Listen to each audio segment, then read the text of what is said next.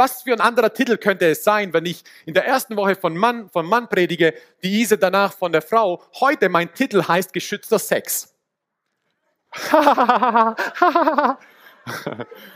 und, und es ist unheimlich wichtig, dass wir über Sex reden, weil die Sache ist die, dass Gott redet unheimlich viel über Sex. Und Gott, wenn Gott über Sex redet, stottert er nicht.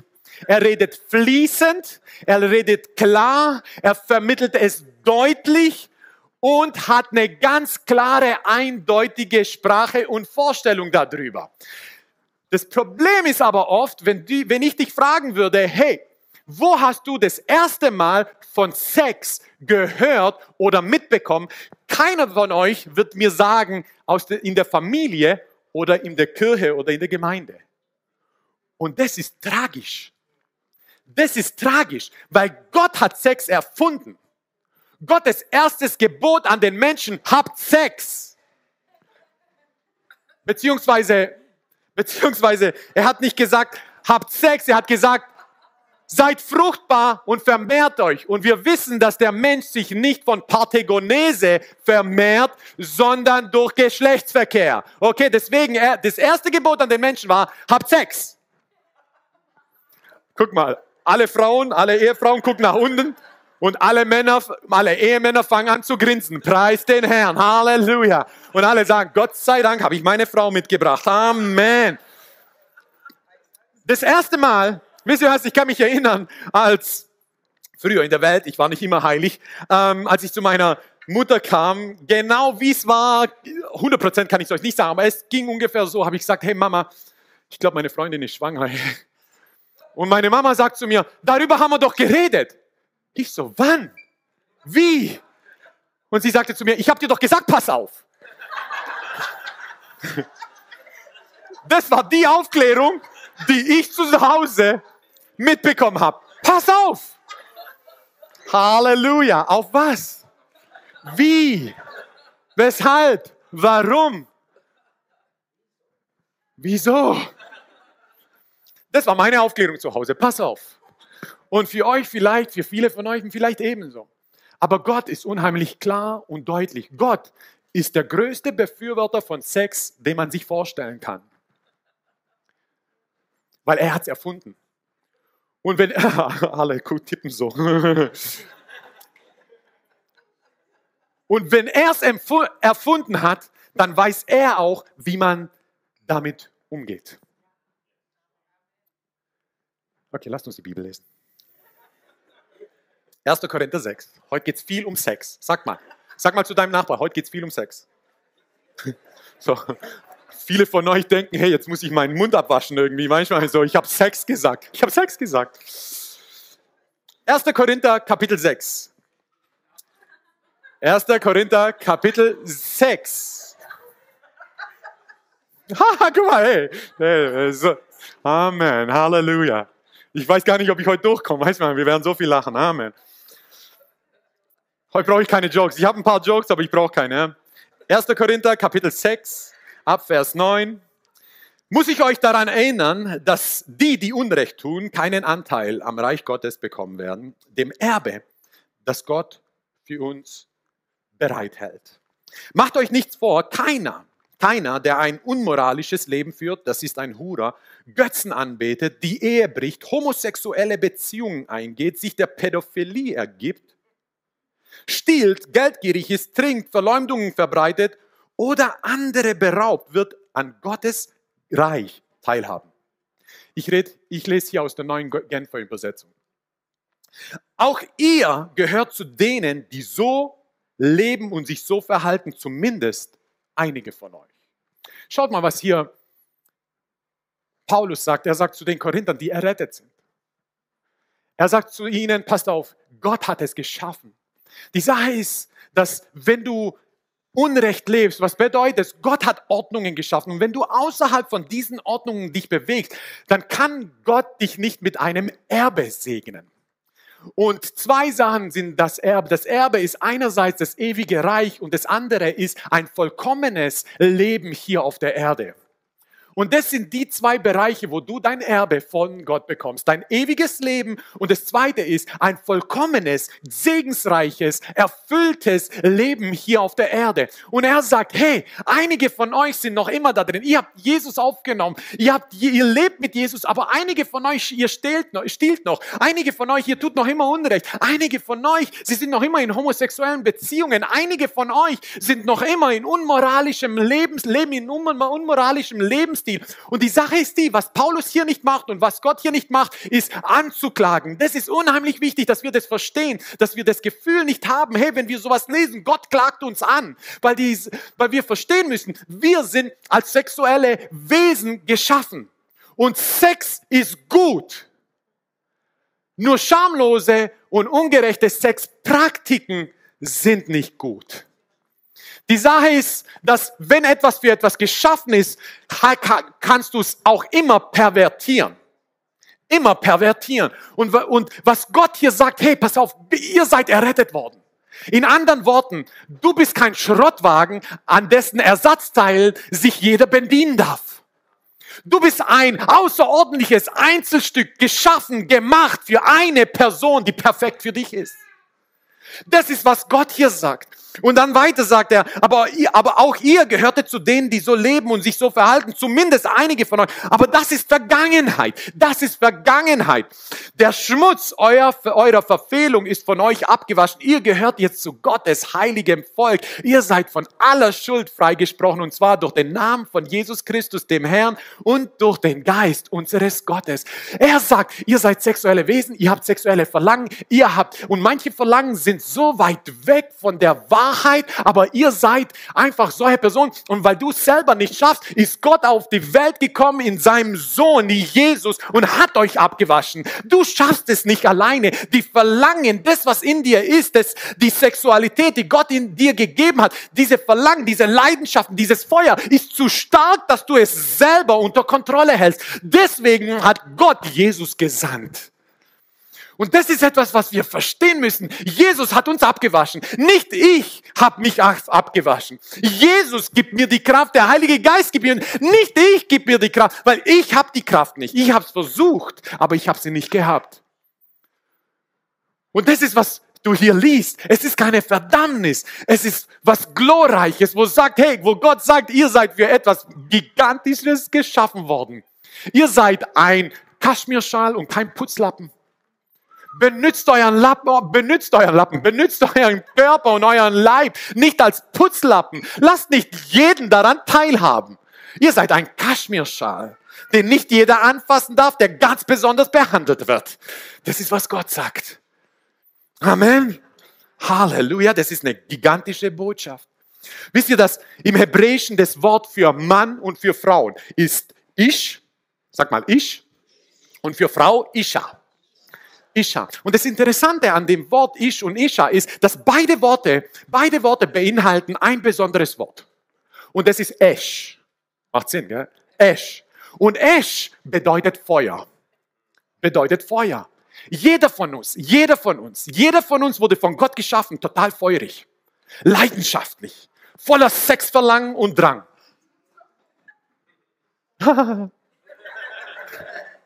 Das ist etwas, was in uns drin ist. Was nicht bedeutet, lass es lodern und wüten in alle Richtungen. Feuer ist eine ganz besondere Angelegenheit. Feuer ist eine ganz besondere Sache. Was wir gerne machen, die Ise und ich, wir gucken uns gerne, ähm, ähm, wie sagt man, ähm, äh, Kochsendungen an. Vor allem, wenn ich faste, gucke ich voll gerne Kochsendungen an. Halleluja. Und letzte Woche haben wir eine Kochsendung an, angeschaut und zwar Chef's Table, kennt ihr von Netflix, Chef's Table, total, liebe ich voll. Das sind einfach Mega-Köche, die total kreativ sind und ihrer Kreativität bei den, bei den Lebensmitteln einfach freien Lauf lassen. Und da ist ein Sternekoch in Australien. Und was er, was bei ihm besonders ist, besonders ist, dass er alles unter offenem Feuer zubereitet. Alles. Fleisch, Fisch, Salat, Desserts, alles wird unter offenem Feuer wird zubereitet. Alles kommt mit Feuer in Berührung. Der Salat, die Nachtische, weißt du, alles kommt mit Feuer in Berührung und es ist ein gigantisches Restaurant, gigantisches Essen, die, er sagt, dieses Feuer, das in Berührung kommt mit den Lebensmitteln, lässt diese, lässt diese Sachen aus den Lebensmitteln hervorkommen wie keine andere Hitze. Und das ist etwas, was du siehst, was Feuer machen kann. Feuer kann so hervorragend fantastisch sein. Aber auf der anderen Seite, was du siehst, ist zum Beispiel in Kalifornien jetzt, wenn Feuer nicht begrenzt wird, wenn Feuer nicht kontrolliert wird, dann wütet es so stark, dass Menschen in Gefahr sind dass ganze, ganze Landstriche verbrannt werden. Oder in Lesbos, wo Menschen, wo Menschen eigentlich unter, unter heftigsten Bedingungen leben und wo ein Feuer entstanden ist und wütet und Menschen, die, die unter so heftigen Bedingungen lebten, jetzt fast unter unmenschlichen Bedingungen weilen und hausen müssen. Und da siehst du, was Feuer macht. Feuer, wenn es kontrolliert wird, ist so ein Segen, bringt sowas Hervorragendes hervor. Aber wenn Feuer wütet und nicht kontrolliert wird, dann wird es immer, immer und immer wieder Schaden zufügen. Es ist so. Und deswegen sagt Gott, ich und Isha, beide haben Feuer in sich. Beide haben Feuer. Aber nur weil du Feuer hast, heißt nicht, dass das Feuer wüten soll, wie es lodern soll, wie, wie, wie, wie, es gerne hätte, sondern es ist ein Rahmen da. Es ist eine Begrenzung da, die in die es Gott hineingelegt hat. Und Grenzen sind nichts Schlechtes. Grenzen sind was Positives und Gutes. Grenzen sind für unsere Bewahrung und nicht für unsere Beschränkung. Grenzen sind für unsere Bewahrung und nicht für unsere Beschränkung. Und jeder, der Kinder hat, weiß, dass Grenzen unheimlich wichtig sind. Wenn ich, danke, Amen. Wenn ich Grenzen, wenn ich meinem Sohn Grenzen aufzeige, wisst ihr, was das, das ist ein Disput zwischen mir und ihm. Aber die Sache ist die, ich bin älter wie er, ich bin weiser wie er, ich bin reifer wie er, ich bin vorausschauender wie er und deswegen sage ich ihm, pass auf, bis hierhin und nicht weiter. Und das Problem ist, er hasst es, er mag es nicht. Am Anfang, kurzzeitig ist er sauer auf mich, langzeitig schafft es Vertrauen. Und das ist Gott und ich. Gott, ich bin ein sexuelles Wesen, ich brauche das, ich weiß. Aber das bedeutet nicht, dass die Grenzen, die ich dir aufgesetzt habe, dass sie dich beschränken. Sie bewahren dich, weil ich weitsichtiger bin wie du, weil ich reifer bin wie du, weil ich, weil ich weiser bin wie du. Deswegen, deswegen sage ich dir, du musst es einschränken, weil sonst wird es dich zerstören. Und schaut mal weiter, wir werden einige Bibelverse aus dem sechsten Kapitel in 1. Korinther lesen. Schaut mal Vers 12, was da steht. Weil die Korinther, ihr müsst euch, ihr müsst ganz, ihr müsst wissen, wie die Korinther gelebt haben. Es war eine richtig krasse Umgebung, in, den, in der sie gelebt haben. Vergleichbar, ich weiß nicht, ob man es vergleichbar sagen kann, aber in diese Richtung geht es und wahrscheinlich noch schlimmer ist die Reeperbahn in Hamburg. Das ist das größte Sex, legale, größte legale Sexviertel auf der Welt. Du hast da Sextheater, du siehst Homosexualität komplett offen ausgelebt. Du siehst da Sexclubs und so weiter. All diese Sachen. Und das ist so krass dort, dass es so normal ist, dass wir jetzt sogar in dieser Pandemie, in der wir uns befinden, dass, dass Menschen so darauf gedrungen haben, dass Bordelle eröffnet werden. Und dann hast du, und dann hast du in der Gemeinde, in der Kirche, wo man mit, wo man, wo man, wo sie sagen, hey, wir empfehlen nicht zu singen und einen Abstand von eineinhalb Meter zu bewahren, aber in dem Bordell darf sich ein Mann auf eine Frau legen ohne Abstand. Das macht unheimlich viel Sinn. Und das sind so Sachen, die du verstehen musst, ist, wo lernst du von Sex? In der Gemeinde am besten. Und es ist nicht etwas, sondern es ist etwas, was Gott geschaffen hat. Und Gott sagt, hey, megamäßig. Jedes Mal beim Akt zwischen einem Mann und einer Frau, beziehungsweise in der Ehe, ist Gott dabei. Er guckt zu. Er ist mittendrin. Es ist die größte Form des Lobpreises zwischen zwei Menschen. Ich versuche noch besser zu predigen, dass ich noch ein, irgendwann mal einen Amen von meiner Frau noch bekomme, aber Halleluja. I'm trying, I'm trying, I'm trying hard. Und schaut mal ab Vers 12, was da steht. Und ich lese wieder aus der neuen Genfer Übersetzung, weil ich finde, dass dies einfach super gut äh, auf den Punkt bringt. Und schaut mal, was er sagt, Paulus. Alles ist mir erlaubt. Wer so redet, dem antworte ich. Aber nicht alles, was mir erlaubt ist, ist auch gut für mich und für andere. Alles ist mir erlaubt. Aber es darf nicht dahin kommen, dass ich mich von irgendetwas beherrschen lasse. Und dann sagt er, ihr sagt, das Essen ist für den Magen da und der Magen für das Essen. Und dem einen wie dem anderen wird Gott ein Ende bereiten. Einverstanden. Ganz wichtig. Schaut mal, was, was er hier sagt. Er sagt, hey, alles ist mir erlaubt. Was, was nicht bedeutet, Gott heißt alles gut. Das ist ganz wichtig, weil viele denken, okay, alle, ich darf ja alles machen. Nee, nee, nee, nee. Du hast die Möglichkeit, alles zu machen. Das ist das, was hier steht. Du kannst alles machen. Jeder kann alles machen. Und aber er sagt, hey, das stimmt. Du kannst mit deinem Körper anstellen, was du willst. Du kannst mit deiner Sexualität anstellen, was du willst, was aber nicht bedeutet, dass es so Gott geschaffen hat.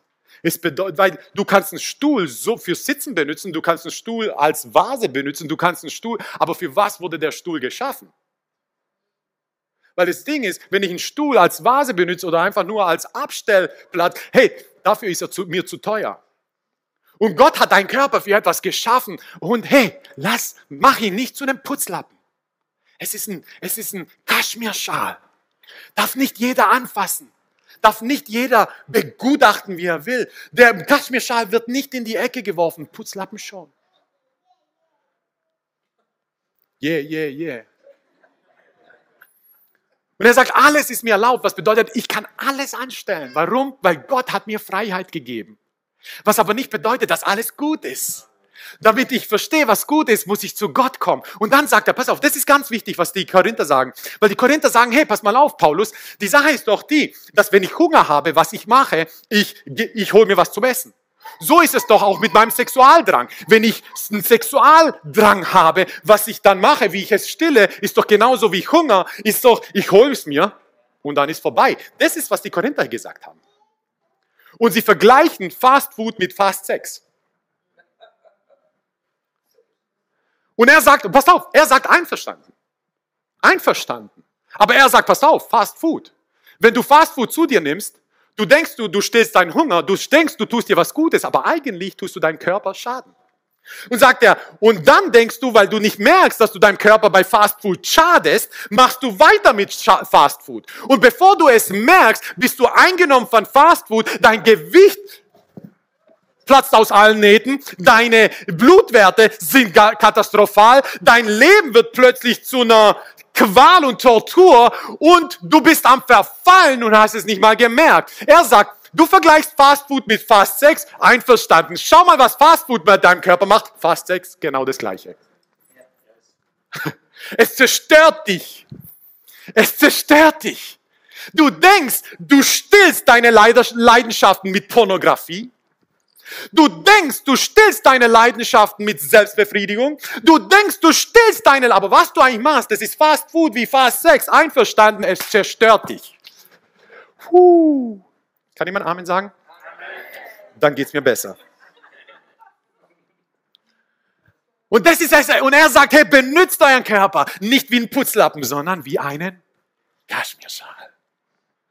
Er sagt, einverstanden. Wenn ihr Fast Sex mit Fast Food vergleicht, einverstanden, genau die gleiche Wirkung. Huh. Und was die Welt dir bietet, die Welt bietet dir schnellen Sex. Deine körperlichen Leidenschaften wollen schnellen Sex. Gott bietet aber erfüllten Sex. Das ist ein Unterschied. Weil, wir meint, weil was uns bei, beigebracht werden will, und da gibt es ja sogar Apps, wo du, hey, in Australien gibt es eine App, beziehungsweise wird Großwerbung dafür gemacht, wirklich so, diese großen Werbungen, wisst ihr, am, am, ähm, am Straßenrand, wo steht, hey, bist du bereit für eine Affäre? Komplett unter Datenschutz, du musst nichts abgeben und ohne Verpflichtungen. Und das ist etwas, was Fast Sex, was die Welt dir sagt, hey, es ist, es ist Unterhaltung ohne Verantwortung. Und das ist eine Lüge. Weil deine, Vers das ist, was die Welt dir sagt, deine fleischlichen Verlangen dir sagen, hey, es ist Unterhaltung ohne Verantwortung, aber mit vollständiger Erfüllung. Und das ist eine Lüge, Lüge, weil was Unterhaltung ohne Verantwortung ist, es zeigt dir nicht auf, was die Konsequenzen sind. Und Unterhaltung ohne Verantwortung bringt immer Konsequenzen nach sich. Und schaut mal, er sagt in Vers 15, wisst ihr nicht, dass ihr zum Leib Christi gehört? Und dass damit auch euer Körper ein Teil seines Leibes ist. Soll ich denn nun, indem ich mich mit einer Prostituierten einlasse, Christus das wegnehmen. Schaut mal, wir denken heutzutage, Prostituierte ist eine Dame, die sozusagen in einem Haus wohnt und Männer empfängt. Das ist keine biblische Form von Prostitution. Prostitution fängt schon da an, wenn du außerhalb von einem ehrlichen Rahmen in eine sexuelle Beziehung kommst. Das ist etwas, was die, wie die Bibel das definiert. Was bedeutet, ich war mal eine Prostituierte so krass es klingt. Habt ihr mich noch nie so gesehen, gell?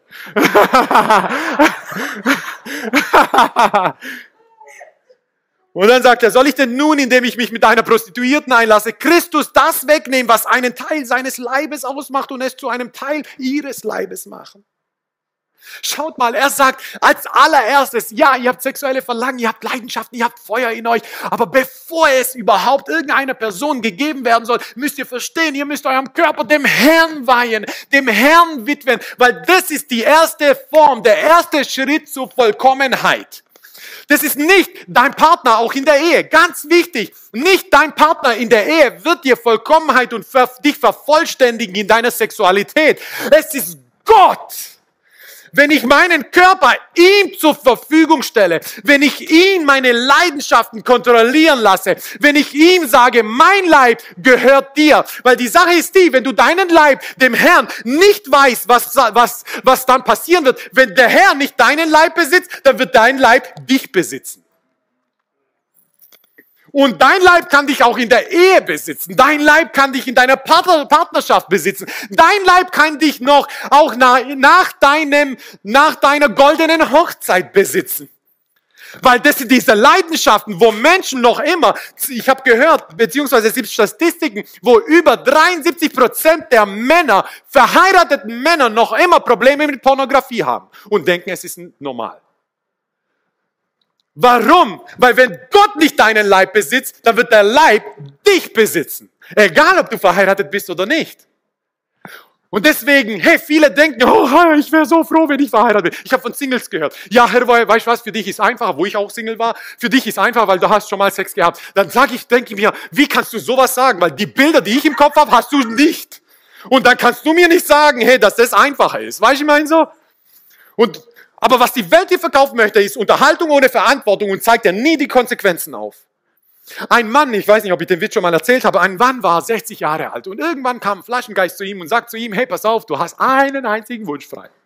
Und er sagt, echt jetzt? Wow, Mann. Er sagt, ja, einen einzigen Wunsch hast du frei, aber du musst dir ganz genau überlegen, was es ist, weil du hast ja nur einen einzigen Wunsch frei. Und er denkt sich, boah, hey, weißt du was? Ich bin total happy mit meiner Frau. Wir sind seit 40 Jahren verheiratet. Wir sind beide 60 Jahre alt. Weißt du was? Und ich merke schon mit meiner Frau, das äh, läuft nicht mehr so, auch körperlich und so.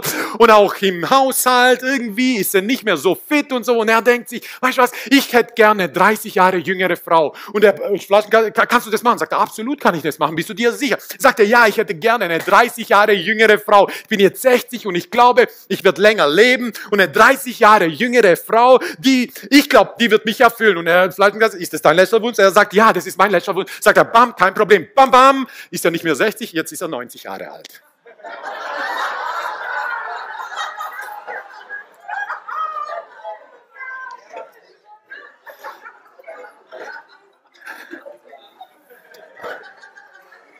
Und das ist, was die Welt dir, dir bietet. Unterhaltung ohne Verantwortung. Aber es gibt Konsequenzen, mein Bruder, meine Schwester. Es gibt Konsequenzen. Halleluja. Es gibt Konsequenzen. Und wir denken, nee, nur einmal. Nein, nur das. Ah, was ist das schon? Nein, nein, nein, nein, nein, nein. Schaut mal, Auswirkungen von Sex außerhalb des ehelichen Rahmens. Scheidungswahrscheinlichkeit, wenn du Sex mit deinem Partner vor der Ehe hattest, oder Sex allgemein vor der Ehe, der Scheidungs, die Scheidungswahrscheinlichkeit ist um 45 Prozent erhöht. Negative Folgen in Bezug auf Unzufriedenheit, Unsicherheit und mangelndem Selbstwertgefühl sind vielfach erhöht. Sex außerhalb des ehelichen Rahmens wirken sich negativ auf die Gefühlslage, Psyche aus, vor allem wenn es bereits im Teenageralter geschieht. Und das sind Statistiken von Statistiken aus biomedizinischen und Biowissenschaftsjournalen der National Library of Medicine des Nationalen Gesundheitsinstituts Instituts der USA. Da gibt es unheimlich viele Statistiken, welche negativen Folgen Pornografie, äh, Sex vor der Ehe und so weiter haben. Und all das, vor allem, vor allem die eine große Sache, was passiert ist, dass das Selbstwertgefühl sowas von dem Bach runtergeht. Weil Sex außerhalb von der Ehe sagt zu dir, hey, es geht mir um mich und ich nehme mir, was ich will. Aber im ehelichen Rahmen heißt es, es geht mir um dich und ich gebe dir, was du willst. Weil das Evangelium ist auf Selbstlosigkeit aufgebaut, in jedem Bereich unseres Lebens. Und in der Welt geht es immer nur darum, was ich will. Ich will, ich will. Und was ich will, was meine Leidenschaften mir sagen, was, was ich gerne jetzt ausleben möchte und so weiter. Aber im ehelichen Rahmen, beziehungsweise im christlichen Rahmen, geht es mir immer nur um dich. Wie kann ich dir dienen? Wie kann ich deine Verlangen stillen? Wie kann ich dem in das hineingehen, was du gerne hättest? Wie kann ich, wie kann ich zum größtmöglichen Segen für dich sein? Und es geht mir nie um mich. Und das ist dieses Problem, dass Leute, die sexuelle Verlangen haben und sie nicht stillen, auch wenn sie noch nicht in der Ehe sind, auch wenn sie Christen sind, sie so ein Verlangen haben und denken, hey, ich muss, ich muss, ich muss. Was das ist, ist ein weltliches Bild von Sexualität, dass du denkst, es geht um dich. Aber es geht nicht um mich. Es geht um deinen Ehepartner. Es geht um meinen Ehepartner. Und wenn das zusammenkommt, hey, Gott hat eine Party. Weißt du, ich meine so? Hey, nicht nur im Natürlichen, auch im Geistlichen. Hey, da werden Lichter, Kerzen angemacht von Gott, Gerüche werden freigesetzt und so, uh, come on, Halleluja. Halleluja. Schaut mal, was 4. Mose 32, 23 sagt. Wisst ihr aber, dass eure Sünde euch einholen wird. Du denkst, die Welt sagt dir, hey, du kannst Unterhaltung haben ohne Verantwortung. Hm, vielleicht nur für kurze Zeit. Aber wisst ihr nicht, die Sünde wird dich irgendwann mal einholen. In deiner Psyche, in deiner Gefühlslage, in deinem Selbstwertgefühl, in der Art und Weise, wie du irgendwann mal deinen Partner sehen wirst. Wirklich. Wie du deinen Partner sehen wirst. Und schaut mal, was es ist. Schaut mal, Vers 16 steht. Überleg doch einmal. Wer sich mit einer Prostituierten einlässt, wird mit ihr eins. Sein Körper verbindet sich mit ihrem Körper. Es heißt ja in der Schrift, die zwei werden ein Leib sein. Wer sich hingegen dem Herrn verbindet, wird eins mit ihm. Sein Geist verbindet sich mit dem Geist des Herrn. Und schaut mal, was er sagt. Hey, jedes Mal, wenn du in einen sexuellen Akt kommst, heißt es, dass du heiratest. Es ist eine Hochzeit. Es ist eine Hochzeit. Jede, jede Verbindung, jede Verbindung ist eine Hochzeit. Aber außerhalb von ehelichen Rahmen ist es eine Hochzeit, ohne dass du den Bund eingehen möchtest. Und was du aber machst, ist, jedes Mal, wenn du in einem Sexu in einer, in einer sexuellen, in einem Geschlechtsakt drin bist, jedes Mal, was du machst, ist, du gibst Teile von dir weg. Du gibst Teile von dir weg. Und schaut mal, wieso, wieso das allein natürlich gesehen. Weißt du, ich meine so, wenn du einen Partner hattest vor der Ehe und weißt du was, irgendwann mal bist du in der Ehe und bist irgendwann mal zu unzufrieden. Warum? Weil in der Ehe, was du machst, du erforschst. Du erforschst und das ist nicht so, hey, es gab, pass mal, Ise, ich erzähle es, okay. Die, die Ise ist unberührt in unsere Ehe reingekommen, okay? Äh, ich nicht. Und die Ise hat vor unserer Ehe viele Bücher gelesen. Ich habe gedacht, ich hätte es auch schreiben können. Und dann hast du diese Vorstellung von Flitterwochen und so weiter. Und glaubt mir, nach vier Tagen Flitterwochen habe ich gedacht, hey, Ise, vielleicht wäre es besser, wir bleiben Freunde.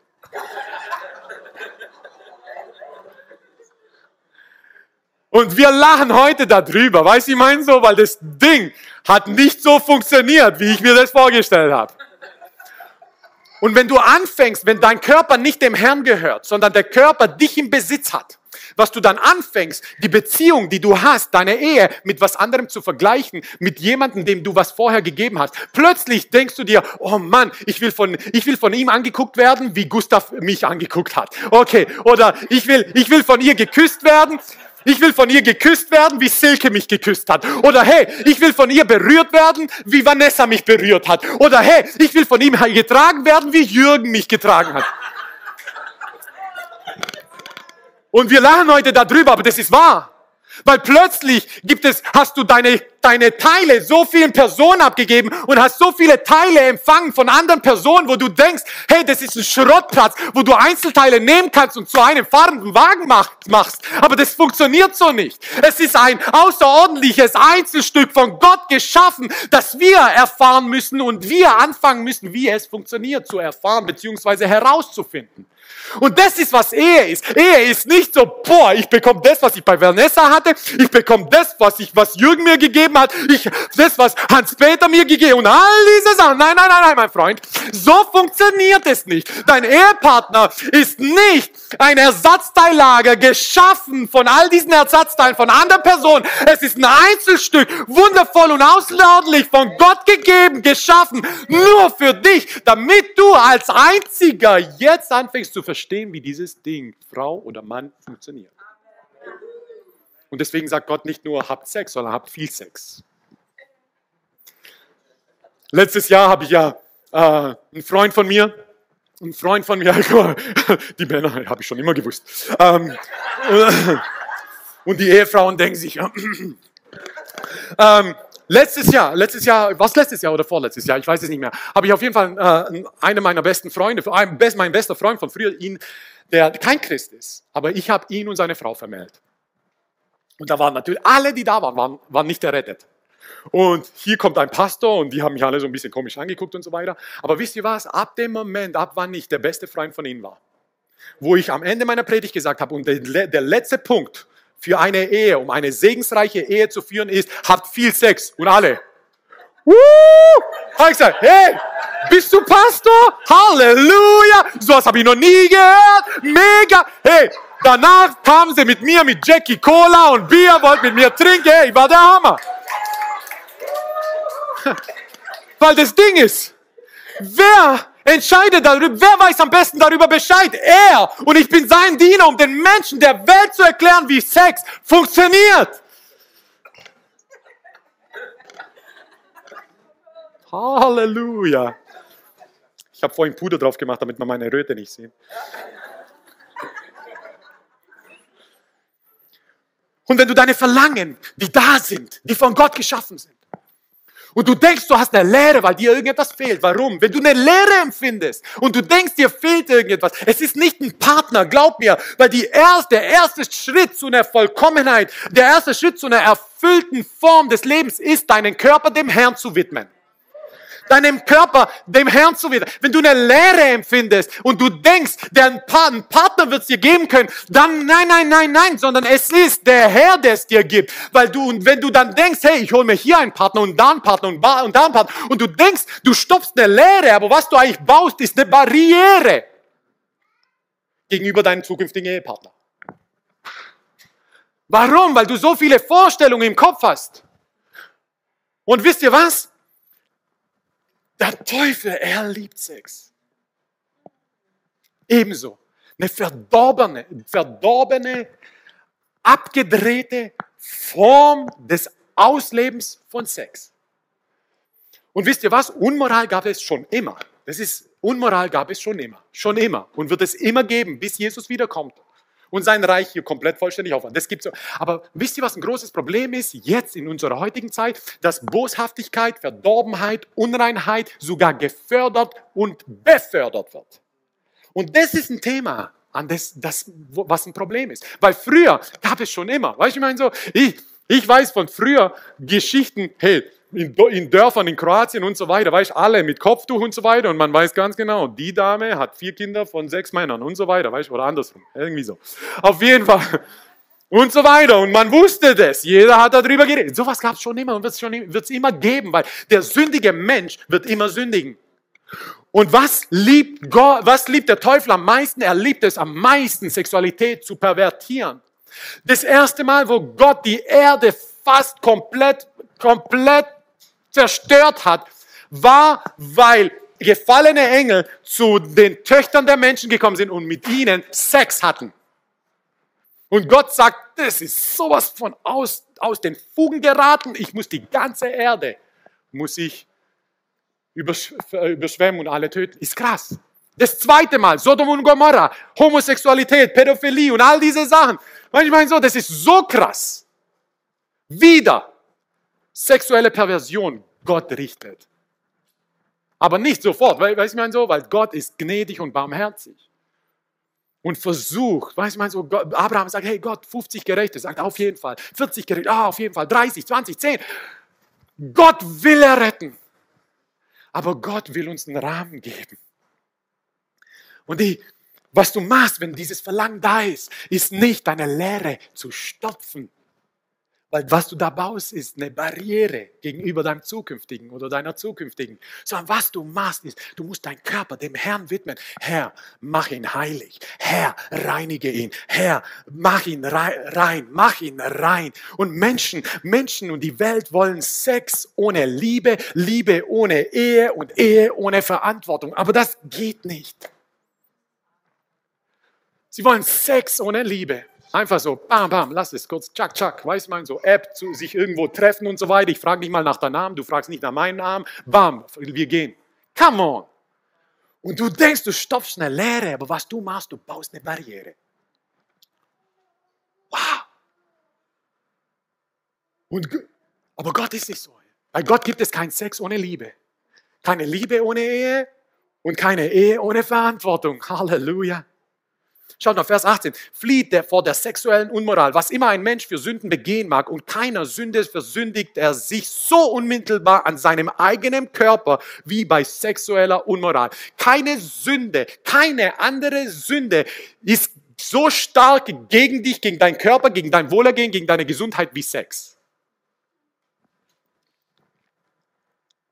Habt ihr denn vergessen, dass euer Körper ein Tempel des Heiligen Geistes ist? Was ist dein Körper? Ein Tempel des Heiligen Geistes. Dein Körper, so musst du ihn behandeln. Dein Körper ist ein Palast und kein Dixie-Klo.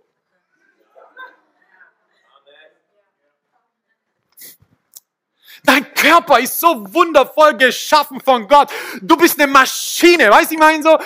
Ich nenne meine Frau, ihr Spitzname ist Maschinka. Sie ist eine Maschine, Mann. Aber wenn du eine pervertierte Form hast, was die Welt dir bieten will, weißt du was? Jeder Partner, den du hast, wird unvollkommen sein. Weil früher in der Welt habe ich gedacht, weißt, ich mag Schlanke. Hm, dann hatte ich Schlanke. Habe ich gedacht, na, vielleicht doch ein bisschen fülligere. Hm, dann hatte ich fülligere. Dann habe ich gedacht, nee, doch vielleicht ein bisschen größere, vielleicht ein bisschen sportlichere. Und all das habe ich probiert und all das habe ich gemerkt. Eigentlich, weißt du was? Eigentlich, irgendwann komme ich dann dahin und habe ich gedacht, weißt du was? Ich weiß gar nicht, ob der Mensch für Monogamie geschaffen ist. Und das sind die Lügen des Teufels der dich so pervertieren möchte, weil du denkst, weißt du, weil, weil der Feind, der will dir immer sagen, das, was du nicht hast, das ist das, was du brauchst. Immer. Und wenn du dem nachgibst, schon in jungen Jahren, schon in, in vor der Ehe, wirst du immer denken, das, was ich nicht habe, das ist das, was ich brauche. Weißt du, ich meine so? Weil Männer, hey, du denkst, deine Frau, oh, am Anfang der Hammer und dann kommt der Teufel. Ah, vielleicht hätte ich schon gern, dass er eine andere Körperform hat. Vielleicht hätte ich schon gern, dass er andere Beine hat. Vielleicht hätte ich schon gern, oh, beim Mann, vielleicht hätte ich schon gern, weißt du, dass er ein bisschen muskulös muskulöser wäre. Vielleicht hätte ich schon, dass er ein bisschen größer wäre. Vielleicht hätte ich schon gern, dass er mehr Haare hätte. Vielleicht hätte ich schon gern, dass er ein bisschen maskuliner wäre und die Rückenhaare hätte und so weiter. Na, es geht, was heißt sich? Und das ist was, weil das Ding ist, wenn der Herr deine Leidenschaften und deine Lüste nicht unter Kontrolle hat, werden dich deine Leidenschaften und deine Lüste dich unter Kontrolle haben. Egal in welchem Zustand bist, du kannst auch Christ sein. Und das ist so wichtig, weil das, das ist eine abgefahrene Form, dass ein Mann oder eine Frau so die Form haben muss. Weißt du, ich meine so? Und du tust alles dafür, dass du deinem Partner gefällst und endlich bist du das, was du gedacht hast, was er gerne möchte und er selber auch, aber weil er nicht seinen Leidenschaften dem Herrn nicht ergeben hat, ist er trotzdem unzufrieden und denkt, ah, vielleicht wird mir was anderes was geben. Das ist, das ist crazy, crazy, crazy. Und schaut mal, und er sagt, ihr seid ein Palast, Gott hat euch zu einem Eigentum erworben. Denkt an den Preis, den er dafür gezahlt hat. Darum geht er mit eurem Körper so um, dass es Gott Ehre macht. Er hat mit seinem Blut für euren Körper bezahlt. Benützt es nicht. Ihr seid ein Palast und kein Dixie-Klo, wo jeder reinkommen darf und sogar ohne zu bezahlen. Ihr seid ein Palast, da darf nicht jeder was anfassen. Ihr seid ein Palast, wo Menschen vom Weiten zuschauen können und es bewundern können. Aber niemand darf zu nah ran, nur derjenige, der es besitzt. Ein Dixie-Klo ist etwas, das am Straßenrand steht. Es ist schmutzig, es ist dreckig, es stinkt. Jeder benutzt es, obwohl er keinen Respekt davor hat. Gott hat euch zu einem Palast gemacht. Euer Körper ist ein Ferrari, Mann. Lasst euch nicht einreden, dass ihr keine 10 von 10 seid. Ihr seid, euer Körper ist eine 10 von 10, glaubt mir. Ja. Dein Körper ist eine 10. Ihr seid so heilig, ihr wisst nicht mal, was das bedeutet. Wir in der Welt, wir haben so, so Frauen äh, geschätzt. Wir kamen in die Disco rein und haben gesagt, hey, das ist eine 6, das ist eine 4, das ist eine 3, das ist eine 7, das ist eine 8. Uh, das ist eine 9. Hey, Wäre fast eine 10. Und dann trinkst du ein bisschen, dann ist eine 6 plötzlich eine 8.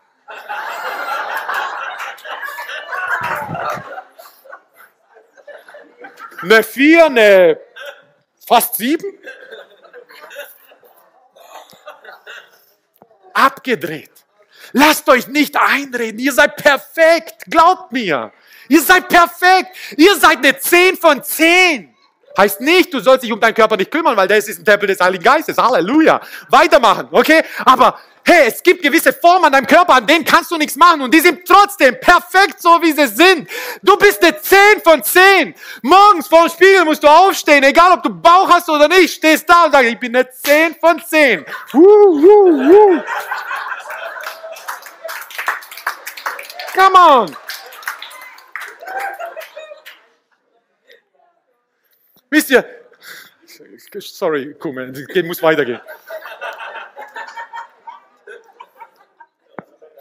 Ich weiß, Leute, wisst ihr, was, äh, vor allem Singles, beziehungsweise wenn jemand heiraten möchte, dann fragen sie immer, das ist immer so die, eine der ersten Fragen ist, hey, wie weit dürfen wir gehen?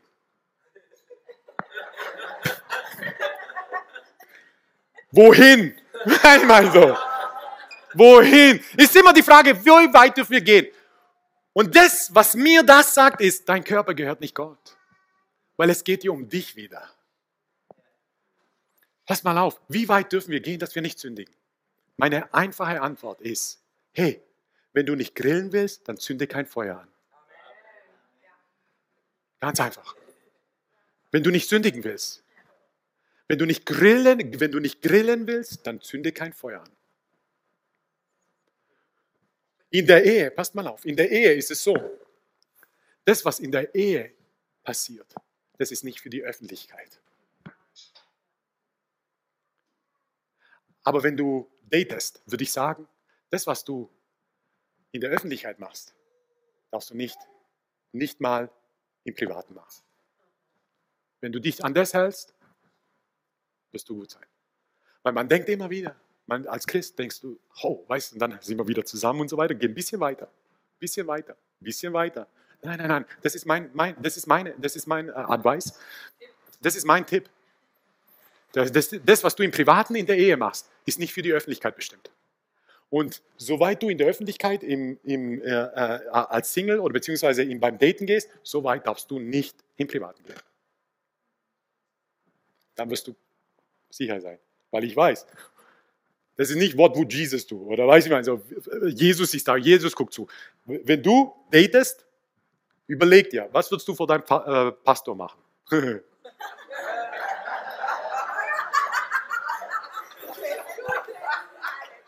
Wird sich dein Pastor in deiner Gegenwart gut fühlen? Maske. Und pass auf. Und so weit, wie du vor deinem Pastor gehst, so weit darfst du nicht im Privaten gehen zu gefährlich. Da müssen deine Mauern noch weiter oben sein. Wisst ihr, Mein Kopf musste, brauchte Heilung. Weil ich habe vorhin gefragt, wo habt ihr das erste Mal von Sexualität oder Sex mitbekommen? Wisst ihr, wo ich es mitbekommen habe? Ich war vielleicht fünf Jahre alt und mein Nachbarsjunge hat mich zu sich eingeladen und hat eine, eine Videokassette reingetan. Und plötzlich habe ich Zeug gesehen, die nie für die Öffentlichkeit bestimmt waren. Und wisst ihr, was er zu mir gesagt hat? Das machen deine Eltern auch. Ich habe angefangen, meine Eltern zu hassen. Weil ich, weil ich etwas gesehen habe, was nie für die Öffentlichkeit bestimmt war. Und es hat lange für mich gebraucht. Ich habe Sexualität habe ich gehasst. Wirklich, Sexualität, das war so, ah, das war so eklig und so weiter. Und das ist eine Form, die ich hatte in meinem Kopf. Und wisst ihr sogar, dass Luther, Luther gesagt hat, Sexualität hat immer irgendetwas Unreines an sich, weil er selber nicht geheilt war. Und das ist etwas, wir brauchen Heilung. Wir brauchen Heilung, wirklich. Wir brauchen Heilung, was Sexualität betrifft. Wir brauchen Heilung, was hier oben betrifft. Wir brauchen Heilung, wie wir uns Sexualität vorstellen. Wir brauchen Heilung, wie wir denken, wie unser Partner aussehen muss. Weil Sexualität ist nicht rein, rein körperlicher Natur. Sexualität ist geistlich und seelisch. Du gibst dich vollkommen rein. Und wenn du dich einer Person reingibst, die nicht dein Ehepartner ist, dann verkaufst du Teile von dir. Dann verschenkst du Teile von dir. Dann gibst du Teile von dir auf und nimmst andere Teile auf. Und wenn du nicht geheilt wurdest und, und dann irgendwann mal vor den Altar trittst, dann trittst du nicht alleine vor den Altar. Dann ist Vanessa da, Jürgen da, Hans-Peter da, Manfred da, Silke da und all diejenigen sind dabei beim Altar. Warum? Weil sie dich besitzen. Aber Gott will dich heilen. Und wir denken, es ist was rein körperliches, glaub mir. Der Teufel schaut ganz genau hin. Als ich zur Errettung kam, es war mein großer Kampf, als ich zur Errettung kam und ich habe gekämpft dagegen, gekämpft dagegen, gekämpft dagegen. Und dann, über ein Jahr nach meiner Errettung, gab es einen Tag und ich kann mich erinnern, wie wenn es gestern wäre. Ich habe so zu kämpfen mit unreinen Gedanken, so zu kämpfen mit diesen sexuellen Leidenschaften und Verlangen in mir. Und plötzlich kriege ich eine SMS von einer Person, von, von der ich seit über zwei Jahren nicht mitbekommen habe. Das war eine Freundin, in der Welt wird man sagen, eine Freundin mit gewissen Vorzügen. Plötzlich sagt sie, hey, ich hatte einfach nur den Eindruck, von dir zu hören, wie es dir geht. Und ich bin am selben Tag in Sünde gefallen. Und du denkst, wir denken, das ist rein körperlich. Nein, nein, nein. Der Teufel schaut ganz genau hin, wo deine Schwächen sind. Und wisst ihr was? Ich bin am nächsten Tag aufgewacht. Ich habe mich so dreckig, ich habe mich abscheulich gefühlt. gefühlt. Und warum? Weil ich meinen körperlichen Leidenschaften nachgegeben habe. Weil ich in meinem Kopf noch immer war, es geht mir um mich und ich kann mir nehmen, anstatt es geht mir um dich und ich will dir geben. Und ich bin da unter dieser Decke und will nicht raus und habe gesagt, hey, ich werde den Leuten sagen, dass ich krank bin. Und ich war da und unter dieser Decke habe ich so unwohl gefühlt. Ich habe mich davor, davor noch geduscht und so weiter, aber ich habe mich dreckig gefühlt. Ich habe mich, ich habe mich einfach, einfach, ich war so unzufrieden mit mir. Und Gott sagt zu mir, du kannst dich vor mir nicht verstecken. Ich habe meine Decke hochgehoben, hochgezogen und Gott sagt zu mir, du kannst dich vor mir nicht verstecken. Und er sagt zu mir, aber ich kann dich heilen. Ich kann dich reinigen. Sagt, du kannst dich nicht vor mir verstecken, aber ich kann dich reinigen. Komm zu mir. Und das ist, was Gott macht. Wenn du deinen Körper, wenn du dein Leib, wenn du dein Leben ihm übergibst, als Frau, als Ehefrau wirst du anfangen, Leidenschaften zu empfinden, die du bisher nicht kanntest. Wo du denkst, hey, das ist einfach nur ein, eine Form der Ehe, die dir eigentlich keinen Spaß macht, aber plötzlich wirst du merken, hey, wenn Gott deinen Leib, deinen Körper, deinen Ferrari, deine 10 von 10 anfängt einzunehmen, wie viel Leidenschaft du haben wirst in deiner Ehe. Und andersrum genauso. Und schaut mal, vor Jesus in Johannes Kapitel 8, als sie vor Jesus kamen und sagen, nahmen dieses, diese Frau mit, die sie erwischt haben im Ehebruch und sie dahingeschmissen haben wie einen Lappen. Warum? Weil das war, das ist das, der Wert, den sie von, bei ihr gefunden haben. Es ist ein Lappen. Es ist kein Kaschmirschal. Und sie sagten, Jesus, wir haben sie direkt erwischt beim Akt. Und Jesus, Jesus, was machen wir? Das Gesetz sagt, sie muss sterben. Und die Bibel sagt, dass Jesus auf seine Knie gegangen ist, hat angefangen zu schreiben auf dem Boden. Und die Bibel sagt uns nicht, was Jesus geschrieben hat. Deswegen will ich es euch sagen. Ich weiß es nicht, aber das ist das, was ich mir vorstelle. Ich glaube, dass Jesus den Namen von denen aufgeschrieben hat, die da standen und sie anklagen. Und ihre eigenen Lüste, Verlangen, Gedanken, die sie hatten, haben sie selber angeklagt. Und einer nach dem anderen sind weggegangen. Er schrieb, Günther. Und als Günther seinen Namen las, ist Günther wieder gegangen. Er sah Jürgen. Und als Jürgen seinen Namen las, ist Jürgen gegangen. Er schrieb Mosche, Naphtali, Levi. Er schrieb Ruben. Und Ruben, Levi, Naphtali war nicht mehr da. Weil Jesus nie anklagt, egal was du gelebt hast, ausgelebt hast, Jesus klagt dich nicht an. Du kannst dich vor Jesus nicht verstecken, aber Jesus kann dich reinigen. Jesus kann dich heilen. Diese Frau lag da. Sie hat gedacht, jetzt kommen die Steine geflogen, es ist meine letzte Stunde, hat geschlagen. Und sie hat sich gedacht, wieso bin ich nur so? Wieso bin ich nur so? Wieso lasse ich das immer zu, was in meinem Leben ist?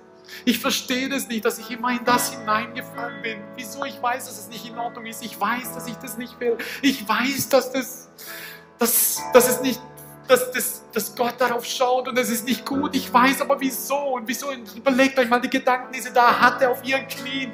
Letzte Stunde hat gesagt, ich wusste, irgendwann mal werde ich erwischt. Ich weiß, dass es so ist. Ich habe es verdient. Sie schaute auf und niemand ist mehr da und Jesus sagt, hey,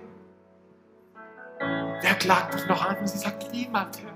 Und Jesus sagt, ich klag dich auch nicht an. Geh, sündige nicht mehr. Hat sie gereinigt. Jesus hat alles gesehen, was sie getan hat. Sie konnte sich vor ihm nicht verstecken. Aber nur er konnte sie reinigen. Nur er konnte sie vollkommen machen. Nur er konnte sie erfüllen.